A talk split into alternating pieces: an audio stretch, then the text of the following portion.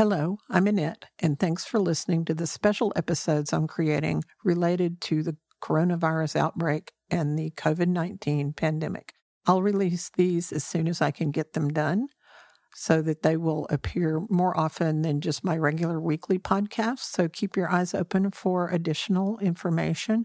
I will include them in my regular list of episodes in addition to my regular weekly Sunday release so that you can have the information sooner rather than later. But you can always go back and learn from it, as I think many of the things we discuss will be very relevant. So I hope you learn from these. Sorry we're having to do these, but as long as we're dealing with this, let's work together to learn from each other and create more content that is informative as well as some of the others that may be a little more entertaining. Thanks, and here's some good information for you, I hope.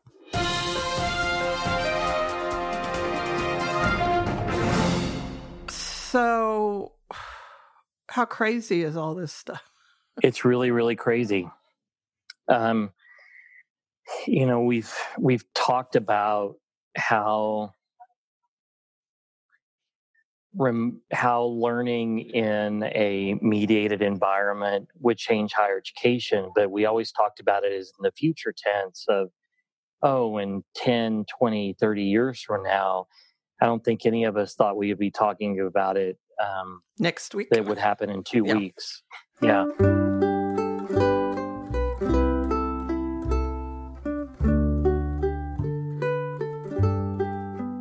Hello, I'm Annette, and thank you for listening to my podcast. Uh, this is a bonus episode because challenging times called for it. Today, we're interviewing Dr. Russell Lowery-Hart, again, who was my very first podcast interview on this series and a dear friend, but he's the head of Amarillo College, president of Amarillo College in Amarillo, Texas, a community college. I'm a regent on that college, and we have had some trying times today is April the 8th. And we're in the midst of the COVID 19 slash coronavirus pandemic. And in Amarillo, Texas, we've had some cases. We have not yet peaked, but this has necessitated a response by lots of institutions across the world, not just Amarillo College. And I just thought you could get an inside view of what has been happening at Amarillo College and the great team that Russell has and the great leadership that Russell is providing.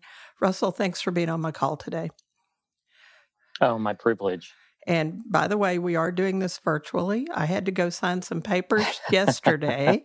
so I managed to get a distant shot of Russell and myself together. So but we did it following the appropriate protocols. So, Russell, where are you right now? Well, right now, I'm in the Ware Student Commons. It's the only building that we have open to the public for Amarillo College. And I'm sitting in the circle desk, which greets every uh, student and community member who comes in. We have barriers in place where they can bathe in hand sanitizer. I take their temperature and ask them how they're feeling, if they've traveled, if they've come in contact with anyone who has COVID. And then typically we allow them to go of one of two places. They can go downstairs in the underground where we have followed every safety protocol possible with social distancing uh, times 10 so that students have access to technology uh, and our library on the fourth floor is open and available to students for the same purpose the access to technology. Go back through time and just kind of describe the timeline of what's happened for you and your team. It's so fascinating. Um, it seems like it was a year ago, and it's not even been a month. I mean, every, I think you and I've joked that every week is the longest year ever. and every week seems to get longer. But for us, um, President Trump had a an address to the nation, I think, on Wednesday, the 12th of March, and it was clear that that his change in tone was going to facilitate a change in tone in my community, and that we needed to start preparing for it. And so I had an emergency meeting with what I, I pulled together our emergency team. I've called them the COVID task force. And that Thursday, we started meeting and planning for what our uh, phases would be, and appropriate response to each phase, and and it's just happened so quickly and so amazingly and so painfully and difficult work. Um, but I'm so impressed with my team and my colleagues and the faculty and staff here who've basically redesigned an entire organization uh, remotely uh, with few tools and fewer resources, just a lot of heart and dedication. So that was the 12th would have been a Thursday, correct? So that Sunday yeah. you had, uh, we had an executive committee meeting um, Sunday afternoon. Yeah. And what I didn't know at the time was I would be walking into the tail end of your task force meeting yeah. on the Sunday at the beginning of spring break. And right. everybody was there. Uh, the only person missing was busily uh, greeting a new grandbaby and but had representation there and certainly had been involved on the phone all day and y'all had just finished a multi-hour meeting and you went around the room and had yeah. your task force talk about their action steps and i was very impressed at that time the other night we had our first uh, in virtual uh, board meeting with the regents and your team and public uh, folks attending through uh, uh, Google Meet uh, hangout, I believe. And while it was a little bit chaotic, it actually worked just fine.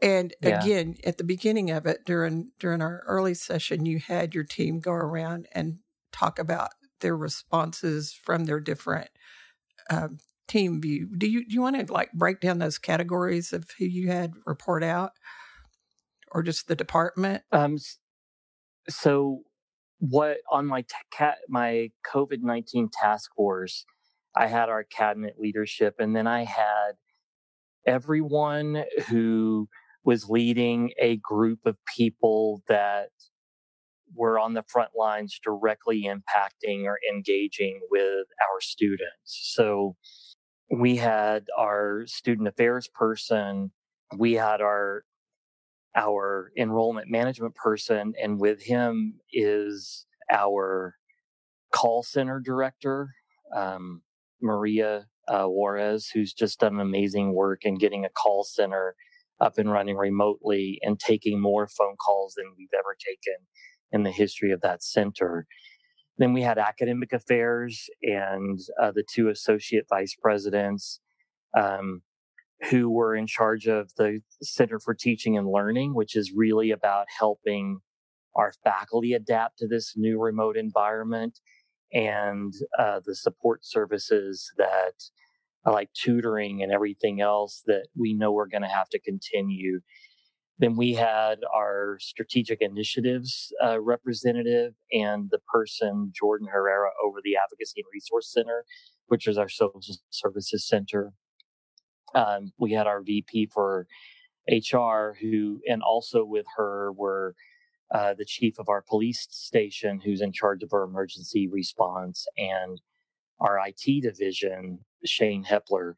It was just a collection of cabinet leadership and their direct reports who are over the most critical frontline services that we offer to our faculty, staff, and students. And in a really short amount of time. We didn't, honestly, we didn't think we were going to end up having as much time as we ended up having in our community before we had to go 100% remote. But we developed a plan, we followed the plan, and we've executed the plan. And so far, I'm really proud of how so that week was actually spring break, which gave us uh, kind of yeah. a buffer, although it probably messed up quite a few spring break plans, including yours, to take a group of students to Poland. Thank goodness y'all stayed That's home. So true. So so so certainly true, and how uh, fortuitous that the day before we were to leave to go to Poland, Poland closed their borders and told us that we couldn't come.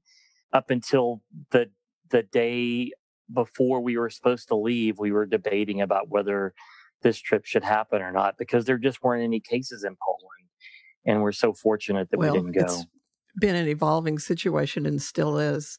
Okay, so Amarillo College had the week of spring break, then it delayed school another week, and we are mostly on yeah. eight weeks, eight week classes, correct? Yes. So uh, then, so that next eight weeks, instead of starting that week right after spring break, started a week later. Mm-hmm. And we have students who have various levels of access to technology. Uh, we have faculty and staff who have various levels of technical skills. And then they're all yeah. dealing with, you know, whatever the fallout in their world is, whether they have children in K 12 that they have to now deal with at home. Talk about how you've facilitated some of that moving forward. Well, some the the best and worst thing that happened is that we uh, started our phase one of three phases. Our phase one plan was preparing for phase two, and that happened over spring break. That gave us time uh, to get our own employees prepared for remote work, and it gave us time to do a remote work test where we could send all of our employees home on the Wednesday of spring break and just figure out what additional supports we need to provide, what technologies didn't work, what worked really well. And that gave us time to really figure out the infrastructure supports that we needed to test before we actually had to do it. The, the bad thing is that we had a lot of people in our community that went on spring break and then came back from spring break and brought COVID 19 home with them. And spring break really facilitated the spread of COVID 19 in our community. If you uh, look at the community mapping from our uh, city health department, but because of spring break, it gave us time. The, the task force met uh, multiple times each day. We got ready for phase two. And then COVID 19 appeared in our community on that Wednesday of spring break when we were doing our remote test. So we tested remote work and then we just stayed in that mode as we moved into phase two, with the exception of the Ware Student Commons. And it was really important for me, A, that in the face of this crisis, the college never closed its doors. Just a, a, a deep seated gut feeling for me is that we could not close because closing the door meant that even the remote work that we were doing would metaphorically stop and we just can't stop the work that we're doing. But the big issue is that as we move to a tech supported learning environment, the majority of our students uh, don't have access to the technology or the internet that make that easy and, and effective. And so we've had to keep access to the technology available to our students as much as possible. And I see every day why, how much hope I have for remote uh, tech supported learning and how many equity barriers moving to a tech supported learning environment is created and what we've got to do to stop to uh, address. So, in the community, you've done some uh, innovative work uh, outside of the Ware Commons. You want to talk about that? Yes. So there's several things that have happened in this process that have created innovation. One is the innovation of partnerships.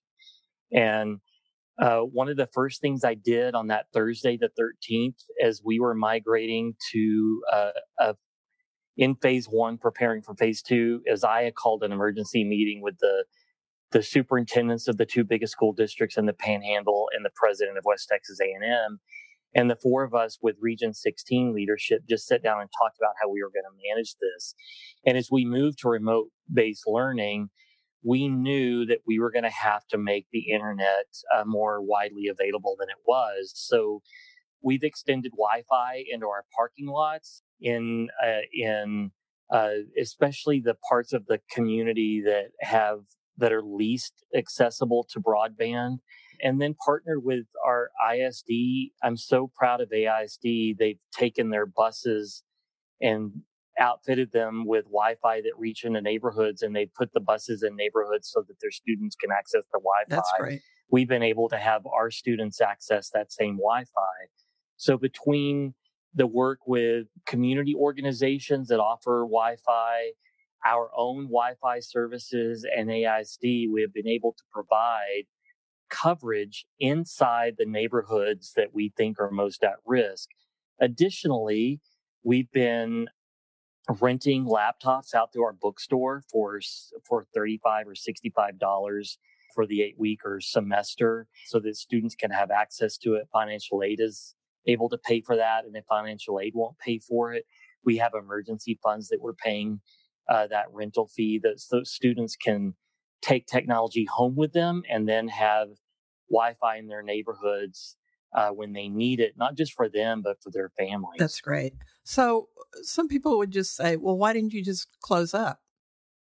Well, we couldn't just close up, one, because even before the COVID 19 disaster and the economic collapse that it has created, so many of our students and our community are perilously on the edge of economic collapse anyway because the majority of them are working low pay jobs and oftentimes working two uh, part time jobs. Um, and school is their best option to get out of that economic cycle. Uh, and they were going to need us. And I couldn't imagine pausing their education and, and causing them to wait when they were already in economic peril. And then what we also know is that the minute a student stops, they're almost likely never to come back. And so those two data points told me that we had to to keep pushing forward. And I'm going to have to pause because I've got students coming in, so I've got to go take sure. some temperature really quick. Yeah, we'll just wait. So as I'm waiting, I see um, Russell's background eh, that he's put in uh, as a virtual background is just the AC blue uh, background with the word love in white on it. One of our values. Um, treat everything with love. So uh, Russell certainly, you know, it, it shows that in everything he does. I'm back. Sorry. Are you back? I'm back. Okay. Do do what you got to do. Take care of those students. Well, there's another aspect to that too. Is is the financial aid challenge that uh, our students yeah. face? That would that would completely mess up their financial aid and their timelines uh, to to completion and success. So we don't want to do that. So can you imagine if if we had just closed down, and some schools did. I'm not judging how other people have done it because I think every community is different. But you close down and you've distributed financial aid and you're not they're not in class they're going to have to repay financial aid that they probably have already used to pay for rent to pay for gas to pay for childcare and we just couldn't put our students in a, in even greater financial peril just because we wanted to be comfortable and shut everything down just wasn't going to work no so you've you mentioned other colleges have just shut down. Um, I know some of them have completely delayed uh, in person classes until next year, yeah. calendar year, 2021. I certainly hope we don't need to do that. Um, I know you're meeting the needs there. Uh, you mentioned Jordan, and she's on my list, but we were supposed to interview last week, and she said, "Could we kind of wait because there's kind of a lot of stuff going on?"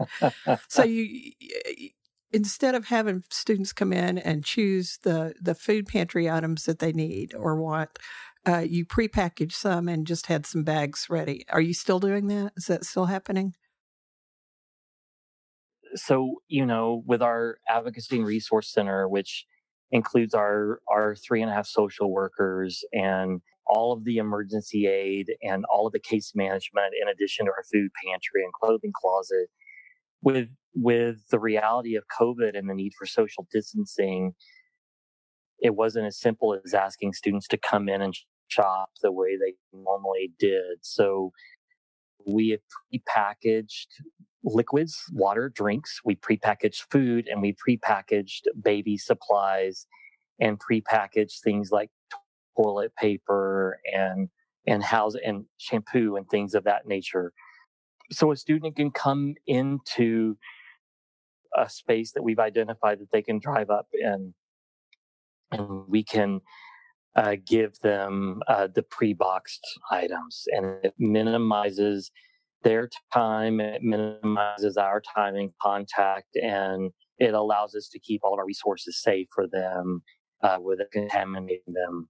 And and and it's working. Obviously, we'd all like for our students to be in class where they're probably more comfortable, but we're making the best of it. And it's the foundation of our culture of caring and our no excuses philosophy. We got to do whatever it takes. And right now, our students still need tutoring. They still need food. They still need emergency aid. They they still need access to books, and we're providing every access point they might need, be it online, on the phone, uh, or in person, uh, on those rare occasions that that's necessary. Do you think all the poverty reduction efforts and just meeting the needs of the students that we know we have, not the ones we wished we had back in the day, help position Amarillo College to be better able to uh, respond to this? A hundred percent. Knowing our students and what they needed from us, um, we already had a lot of the things in place that students would were going to require from us, and I'm so proud that those resources were in place. And I'm going to help a student really quickly. Okay. Excuse me. How are you this morning? What can we do for you today? It is. Yes, the tutoring center is open as well. I just need you to bathe in the hand sanitizer. I'm going to take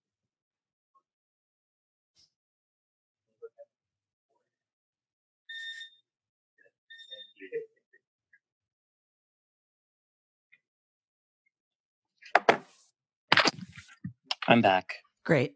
Have you had anybody show up with fever?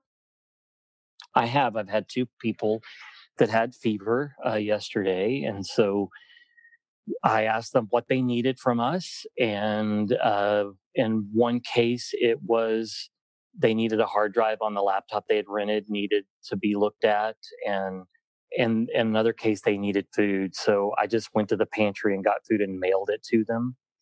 And the hard drive we decontaminated and then got them a new one and, and scheduled time for one of their family members to come back and get it. I've got a, another student, so I'll be Sure. right back. How are you this morning? How can we help you today? All right, I'm gonna ask you to bathe in the hand oh, sanitizer. I'm gonna take-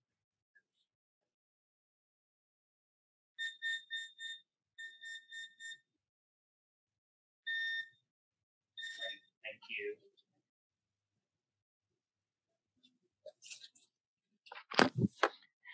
But fundamentally, I think what the structures we put in place, we didn't have to create anything new. It was just about maximizing what we had already put in place and trying to prepare it to help even more students. So we anticipate that because of this economic crisis that students are going to need even more emergency aids. We've gotten grants that can facilitate that.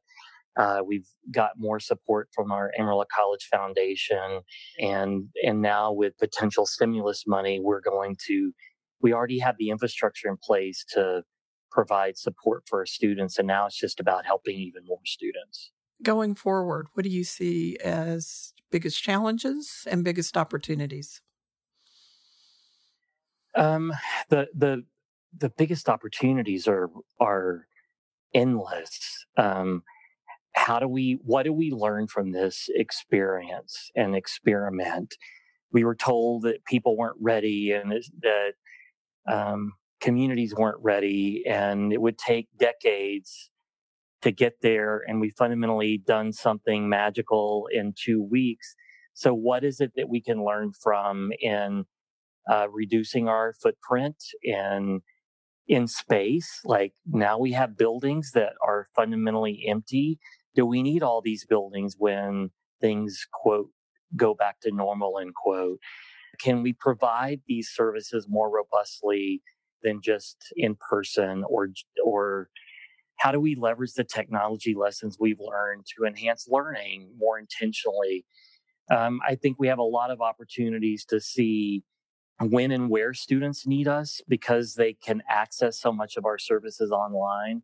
We may learn that they need their learning and they're logging in at night and and through the night and maybe that's when we need to be offering classes. I just think we have a lot of opportunities to learn when students need us, what they're actually needing from us online versus in person and how we can better utilize the space that we have, maybe even reduce it um, to save money and energy. The challenges are also endless. I think this is driven inequities that we have it comes to access to broadband and technology. And we talk about how technologically important, uh, how important technology is to the future. Yet we've got to acknowledge that for a big part of our community, iPhones are the only technology they have. And those are requirements like everything else. But truly where we are now, you can't easily, effectively conduct your courses on phones. And we have students doing that. So how do we broaden the amount of technology that's available in our community and the access to broadband to make that technology more effective? Those are really big issues. The the other challenge is that we're a, in Amarillo, we're a service oriented economy. And guess what's going to take the biggest hit with this? It's service oriented jobs. When you're about travel and you're about service and hotels and restaurants, because people are driving through your community on I 40 every day, and those jobs are not going to come back quickly. We have got to figure out how to transition those workers from service oriented jobs with technology skills that can create new jobs that leverage coding and uh, AI and robotics and things of those natures. And that's going to be a challenge because they're typically uh, the workers that are the least technologically proficient and they're the workers that we need to transition into technology experts. But I think we can do it. I think we're going to have to do it. So let's say uh, there's a, one of those service workers out there listening and they've just lost their job. Uh, what are the opportunities they have for education through Amarillo College? Well, I would want them to uh, first call 806 371 5000 and say, I just lost my job and I want to enroll. And we're going to help them complete their application online and we're going to help them complete the financial aid application online. There is money available to help our students go to school and live. And our Career Center will help students identify a, a part time job that is friendly to students while they're going to school because I know they're going to need to work. But once you've done that, we've got uh, things like our Coding Academy that are accelerated that can take you from not knowing much of technology. And I think uh, a year to 18 months later, you could be an expert in um, in coding, in cybersecurity, uh, in in uh, other areas of technology that will give you more employability than uh, than the service skills might offer you in the future. So apply, uh, talk to an advisor remotely, uh, take a career assessment so we can see what um, where you're naturally inclined for, and then how we can align that to the careers that we project are going to be most at, at need uh, over the next five years. Well, Russell, any last thing you'd like to say regarding uh, your AC's response to this or looking down the road? So, for me, um, we've created a culture of caring, and uh, there are parts of caring that never stop. They just change the way they're executed. And I'll give you an example. We would have greeters waiting on students in the parking lots at the beginning of every eight week semester. Obviously, in a remote learning environment, they're not walking on our campus to be greeted. So we have employees that are working remotely from home that don't have as much work to do because their work was involved physical space that's no longer accessible. So every employee is calling students. We're talking to every single student every week, checking on them, um, identifying challenges they have in logging in or technology challenges they, didn't know they were going to have. And now they have because they've got seven people in their house that are needing to work from home. Um, the culture of caring is real. It just looks differently in this environment, but it's equally as impressive and as important. And the calling campaigns that we've done, I think, may have been the most important uh, element of our COVID 19 response because it has told our students we're there. It's helped us personalize the work in a technological scenario that is often impersonal and help us solve problems um, uh, immediately. And so I'm really proud of the employees at the college. Every single employee has had a role in, in responding to this crisis, and it's been really powerful and magical to see their love change students' lives, even remotely. Well, Russell, thank you so much uh, in being on my podcast for this response to COVID 19. Uh, thank you for the work you and your amazing team are doing. Uh, I know our faculty are doing everything they can to try to meet the needs uh, of educating our students uh, in a remote uh, way. And I appreciate all that work. And thank you for listening to Annette on Education.